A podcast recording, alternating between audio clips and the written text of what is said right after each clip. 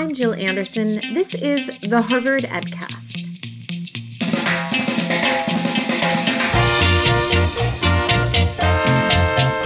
What are teens doing on their smartphones all the time?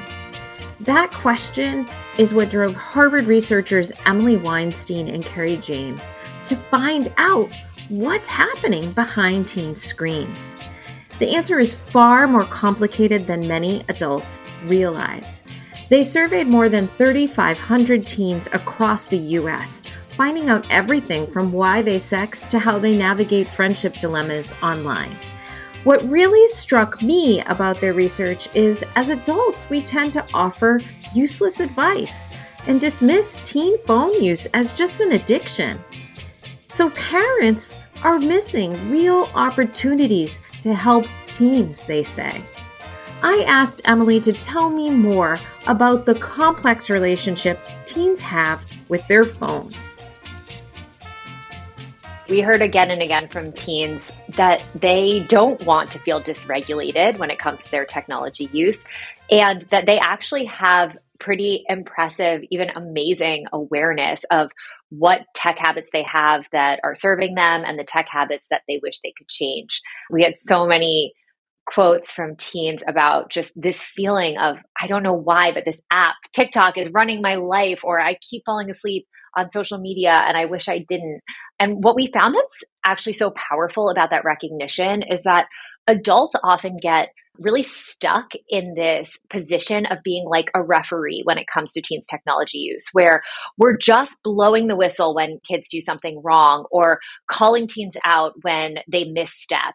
We get stuck in this position but when we recognize that actually teens concerns about their own habits sound a lot like the concerns that we have about their habits we can start those conversations with much more of a we're in this with you mindset and be in this coaching role where instead of just blowing the whistle on things being wrong, we have conversations that start with a recognition that actually teens want to feel more agency and control over their tech habits and um, that we can really play an important role in helping them get there if we start with what they see and what they want for themselves instead of with the assumption that we have to be in this kind of adversarial constant battle with them over screen time.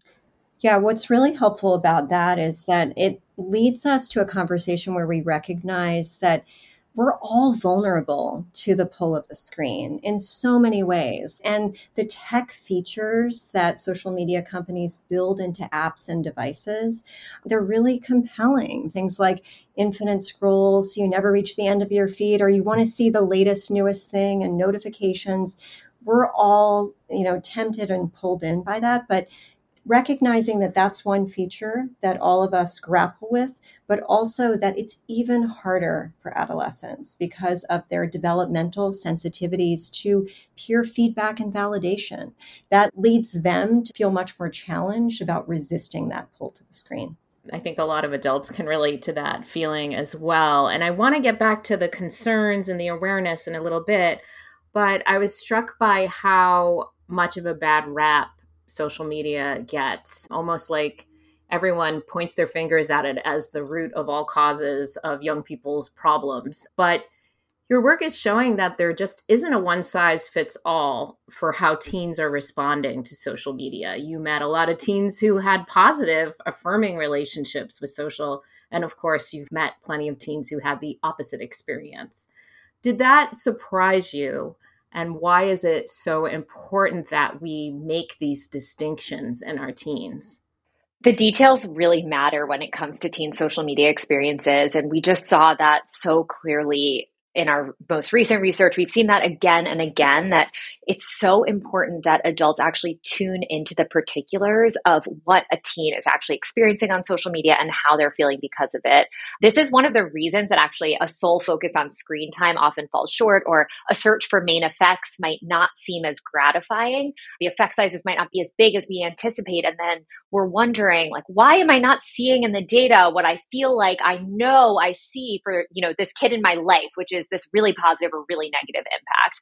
And we really came to the sense from our, our data that teens' experiences just differ so tremendously. And when you look at the details, it's mm-hmm. obvious why, because you have teens who are bringing different sensitivities to their social media experiences.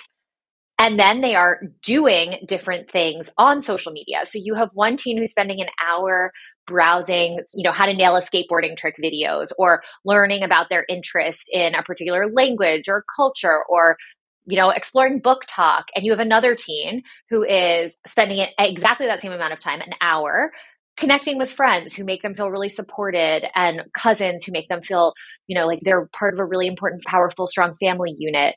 And then you have a third teen who's spending that exact same amount of time browsing peers' videos that just make them feel like, why does everyone have better friendships than me? Mm-hmm. Or why is it that I can't have access to these things, these relationships, or these feelings, or these experiences that my peers have? And then you have other teens who are spending an hour looking at misinformation and conspiracy theories. And when we look at these details, we suddenly see that actually they're having really different experiences on their screens and they're unsurprisingly feeling really differently as a result of those experiences. There's one idea in various sciences called differential susceptibility that's been mm-hmm. really, really relevant in media research. And there's been this powerful metaphor for like distilling the essence of that. It's a floral metaphor orchids versus dandelions. And if we think about it, orchids are very uh, sensitive to different conditions, weather, climate. And dandelions are much hardier flowers and they can weather an array of conditions. And if, as a parent, you have two kids, you might notice that one is more orchid like and one is more dandelion like. I definitely have two kids, and that is the case for me in my parenting and my life. So, similarly, if we blow that out and think about why it's so hard to make these really broad claims about the experience that teens in general are having about social media, you know, the reality is that they're differently susceptible to the risks of social media. And it's important to know and tune into those details that Emily mentioned. Do you have a kid who's overall more sensitive or a kid who can weather the ups and downs of their lives in general? And then that's going to get amplified by social media. We think of social media as an amplifier. And the question is, what is it amplifying for your particular kid? One other piece here that's really important is that even knowing a kid has a particular sensitivity, we still need to have this disposition toward curiosity about their experiences because that interaction between sensitivities and content and kind of on screen experiences is relevant once more. You can imagine that if you have two teenagers who are struggling with body image issues, you might have one whose social media feed is filled with exactly the kinds of content that really reinforce body insecurity and feeling dissatisfied with their own body. And you might have another teen who has intentionally filled their whole feed with body positivity and mm. inspiring content and things that make them feel much more comfortable in their own skin. And so even that shared sensitivity can play out in really different ways for kids depending on what they're doing on social media. So just once more, the details matter so much. Is there a way as a parent that you can find out whether social media is helping or hurting your team without breaching their privacy? Um, one thing is to lean into curiosity and importantly, non judgmental curiosity, trying to understand what's hard for teens, but also what's good and compelling about social media and other aspects of their digital lives. Asking about the good stuff first can actually be a really important power move because if we only ask about what's hard, they'll see it as a leading question and they'll suspect that anything that they say that will confirm our worst instincts or suspicions that all of social media is bad and that teens are just having this really negative experience. So, leaning into curiosity, non judgmental curiosity, and exploring both the ups and the downs is really important. Emily, what would you add? You want to bring in a couple of other rules of thumb? We have found that there is this sort of magic formula of open ended questions where you're not just mm. asking a yes or no question, but really creating space for teens to share their perspectives and then following with empathy and validation as the kind of first impulse reaction. Accessing empathy has been something that we've been thinking and exploring a lot in our research. And one of the things we find is that one of the barriers to empathy for adults is often this feeling that we just want to roll our eyes like it feels dumb, like whatever dumb technology thing, and just say to our kids, like, oh, it just doesn't matter. Just get off TikTok, put down your phone. Don't worry about what people are doing on Snapchat. And often the the what's new the tech piece really distracts us from seeing the familiar feelings that are under whatever teens are grappling with. And so when we actually search for the familiar we realize things like oh it's not really snap map that's the problem. It's that my teen has just figured out that they were the only one of their friends not invited to the movies. Mm-hmm. Or it's not really just Instagram, it's that feeling really vulnerable as a teen, feeling like you have this question about whether your friends really like you and how you fit into the world. Like that's really familiar and that's really hard. And social media is amplifying this reality but it didn't create it. And when we find those familiar seeds of whatever is going on in our own experiences we can tap empathy and then follow it with real validation in a genuine way that sort of paves the way for continued sharing and positive conversations. You've already mentioned how teens are so much more aware and they really are more savvy than we give them credit for. Parents seem to be taking almost the least helpful approach often, like just telling your kid you shouldn't sext because it's bad or it's going to ruin your life. Teens already know this. And knowing that, why do teens continue to sext and what do teens want to hear from their parents about sexting? Yeah, sexting is is a really hard topic and as moms of daughters, Emily and I especially both feel that. But really slowing down and listening to teens, we learned a lot about their experiences and about how complicated it is. One thing that we heard is that there is a spectrum in terms of sexting. Like we unpack nine reasons why, for example, mm-hmm. teens sext when they know that it can be a risky thing to do. And some of those reasons are really on the consensual and wanted end. They're really interested in exploring sexuality. They're curious. They want to feel closer to someone who they're talking with or flirting with or have a crush on, or they're in a relationship that's a relationship of trust and it's consensual and it's a positive experience. And we actually heard from teens, older teens in particular, that there are plenty of stories where sexting happened, where it was in a relationship of trust mm-hmm. and it was consensual and there are zero bad consequences. So that's a part of their experience that if we don't look at and acknowledge, then we don't really understand the full spectrum. Now, we should be really worried about the other side of the, the spectrum, which is a real sense of pressure that teens can feel around asking for sex because boys, for example, feel like they should be asking or feeling like they should send a sext when they've been asked because otherwise they will experience a negative consequence. They're feeling some sort of sense of threat. They're feeling, um, in some cases, even blackmail. Um, really, really negative experiences a lot of teens told us that they feel tremendous pressure around sexting. As Carrie mentioned, that includes pressure to ask for nudes, pressure to send them, even when they don't really want to. We also heard from teens about ways that adults impulses can kind of get in our own ways and backfire. So if we say something to teens like when something goes wrong, when a sex gets leaked, we double down on the message like, see, this is why you should never, ever send a nude picture in the first place. Like it could get leaked, it could ruin your whole reputation. One of the things that we heard from teens is that that message can actually reinforce a feeling that it is okay to forward someone else's nudes if you receive them because the thinking can go like you should have known better if it's really the fault of the person who sent it in the first place then i'm not to blame for just sharing it on because they really should have known better and teens told us that they really need us to shift away from the message that is just don't send a sext and amplify two other messages in its place. One is do not ask someone for a sext because it is extremely hard to say no, especially, you know, if the request is coming from someone who you like and you want to feel close to. So tell teens don't ask for nudes. You put the other person in a really hard position.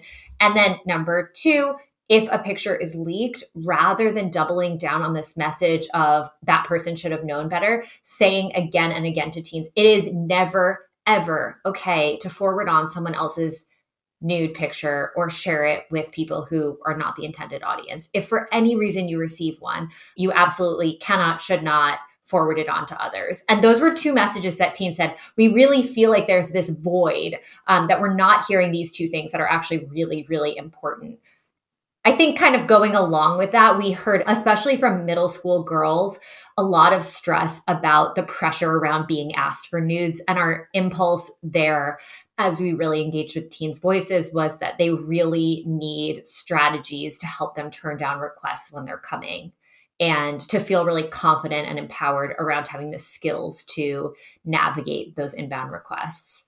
What Emily is sharing is so important because we often just say, don't sext, and that's the beginning and the end of the conversation. And teens told us we need to do better around this. We really need to lean into what's much more complicated than just a warning not to sext. You know, some of this is really interesting um, and reminds me a little bit of some of the narrative around consent and how you're supposed to be teaching strategies, at least to younger kids. It's like emphasized so much about consent and having conversations about it. It almost feels like a lot of this can be extensions of that conversation in some way or an ongoing conversation. Absolutely. We write in our work about the importance of consent as a frame and how actually the language of consent has been really missing from a lot of conversations adults have with teens about sexting. And once we reintroduce it, it seems so obvious how some of the messages we were sending fall short and what else we might need to say. You mentioned how teens have the same concerns that parents have, and I want to hear a little bit more about those concerns because it doesn't seem super obvious, I think, as a parent, what they are. One big area for this is the digital footprint. A big misconception that a lot of adults have is that teens really aren't aware that the things that they post online can exist forever and come back to haunt them.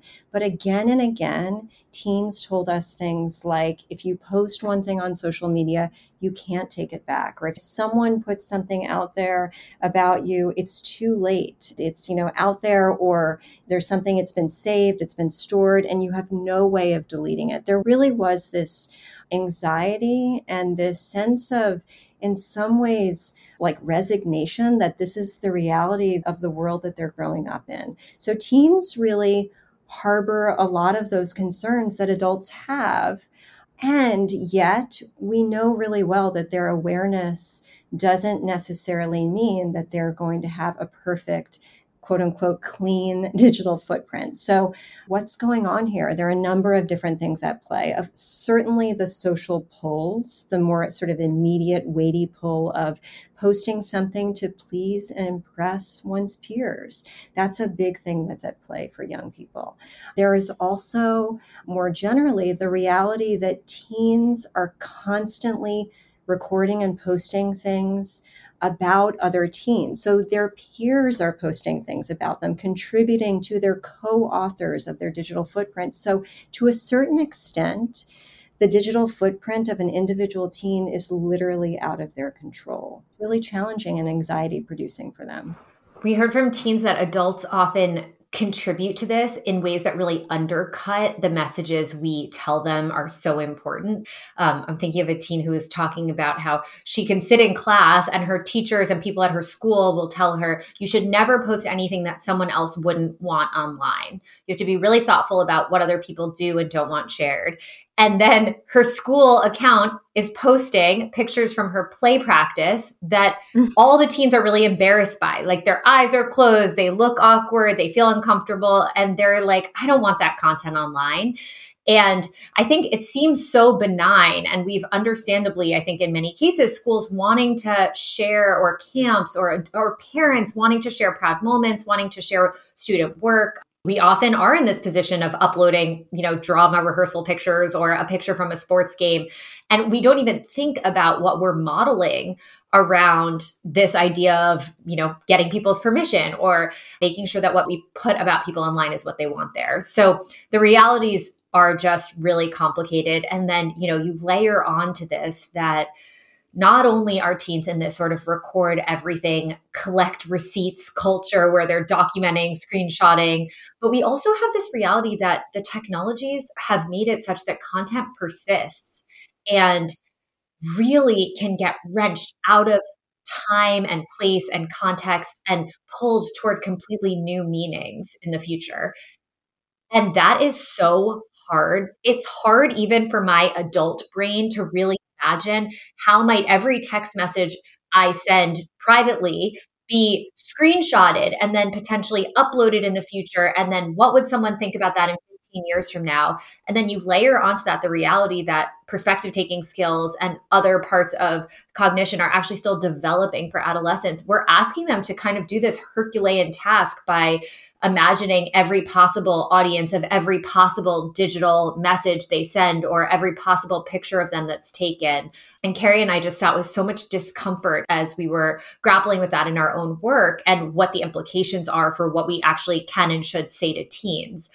We certainly don't think that adults should just stop saying to teens, think about what you post. We, of course, we think that is such an important message we just saw the many ways it can fall short and the ways that it's just not often enough for teens who are living in this really complex digital landscape. It sounds like it's a lot less about limiting, taking screens away, banishing certain things from teens as it is more about having these conversations and developing strategies as a parent, as a caretaker, guardian, whatever, to level up in a way and be able to meet your teen where they're at. Absolutely, Jill. I think like making sure our teens understand that there are strategies they can use. Privacy settings are an obvious one, but there are less obvious ones like ways in which teens can use private story groups on Snapchat and Instagram, and they do in order to segment their audiences and create some sort of privacy for some, some areas where they want to let loose. So, knowing whether your teen is tapping some of those affordances is really important, but also recognizing that they're not foolproof. Mm. So, I mean, teens should be aware, and they are aware based on our research, that there are risks. And so, we actually need to expect and anticipate missteps we need to acknowledge the reality that there are things that our kids are going to post that they're not going to necessarily feel great about. And we need to be there for them when they stumble with great empathy, with encouragement around a growth mindset. We can help teens sort of write their story even just for themselves about their missteps and why they happened, but importantly for others in the future who may find the digital evidence. So I think we just need to shift our mindset away from protecting our kids from the risks at all costs and acknowledging that they're going to make mistakes and how can we coach them through this really difficult reality. Your question also just makes me think about something we heard from teens, which is that it's really complicated to opt out of social media and it's not without costs. And Carrie and I were just in a conversation with a couple of teens last week, and they were talking about how this reality of FOMO is part of life when they opt out and when they opt in. Both said that they were sort of late to the social media game for a variety of reasons. Like their friends were all using social media before them.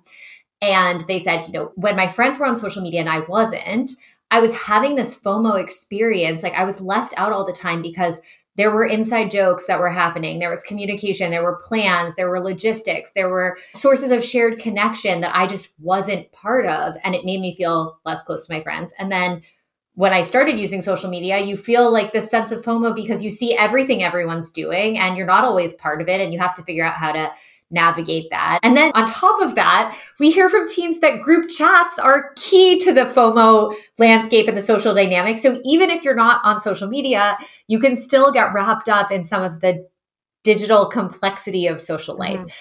Which is all to say that I think that so often and understandably, we want to just know, oh, if, if I just keep my kid off social media until X age, I'll be doing them a favor. And we came away with this sense that, yeah, there are cases where that is true, that we are doing kids a big favor by helping them delay social media. But it can be really complicated, and we have to pay attention to what is going on in their social circle and what the implications are. One other thing here that's kind of interesting is when kids are a little bit on the younger end of their teen years, it's totally appropriate and in many cases expected for parents to be much more involved in their social media lives. So maybe I'm I'm actually doing Instagram with my 14 year old and I'm seeing that that's kind of our agreement like she's going to start using social media and I have the password or she has access to it and we look at it together and we're sort of co-constructing meaning and then as teens get older it's less and less comfortable and appropriate to be involved in their social media experiences. And so if we have a 17 year old starting to use social media for the first time, they can end up in this position where they're getting a lot less of that kind of coaching and intervention. I'm not advocating that 14 year olds parents should be reading their Instagram messages or anything like that, or that we should be putting kids on social media younger. But I just think that some of these tensions are so important for us to at least grapple with and recognize that there, there aren't really mm. answers here. I just wonder if there's something that we should be doing for the younger kids. We do hear about nine year olds being on TikTok and five year olds getting their like smartwatches and things. So, is there something else we should do for younger kids? There's one really important thing that we can all be doing, and that is really thinking about what we're modeling in our own tech habits. And I think about this a lot because I have a almost three year old, and she is so aware of the moments when I am distracted by my phone. And I have really tried in doing this research. One study I got to work on really demonstrated and just quantified the impacts of what some researchers are calling technoference this when parents are distracted or when people are distracted by their phones and they pull us from connections with each other and there's really some indication that at all ages, kids notice that and it has negative impacts on the quality of our parent child relationships. And so, one of the things that we can start doing is just taking stock, taking note of our own tech habits, what we're modeling, and then naming aloud the struggle that we feel and the strategies we're using. So, in my case, even with a three year old, that might look like saying, Oh, sorry, I am feeling really distracted by my phone right now. I am going to go put it in the other room so that I can focus on the game we're playing together and just recognizing that modeling that physical separation, modeling that it's okay to feel this pull and that there are things we can do because we really want to prioritize the relationship. That's a really powerful and simple intervention. There are other aspects of modeling too in terms of our digital lives, and those have to do more with social media. And so we can model for our kids the kinds of real sort of red flag moments. Like we can look at our own phones and say, wow, I see something sort of troubling here and name that out loud. Or I'm noticing that everyone on my social media feed looks like they're living their best life. That can't really be true, can it? So, really modeling that sort of pause point to wonder what's going on on the one hand, and on the other hand, to really notice that social media can be a highlight reel and, and really invite that critical lens. And we can do that from even when our kids are pre social media, because there's so much content that they're looking at. If they have an iPad or YouTube, they see stuff online, even if they don't have their own social media accounts. So that modeling in a variety of different ways can start early. Well, thank you so much, Emily and Carrie. This was amazing. Lots of useful things in this conversation. Thanks for having us, Jill. Thank you, Jill. Carrie James and Emily Weinstein are principal investigators at Harvard's Project Zero. They are the authors of the recent book Behind Their Screens What Teens Are Facing and Adults Are Missing. I'm Jill Anderson. This is the Harvard EdCast produced by the Harvard Graduate School of Education. Thanks for listening.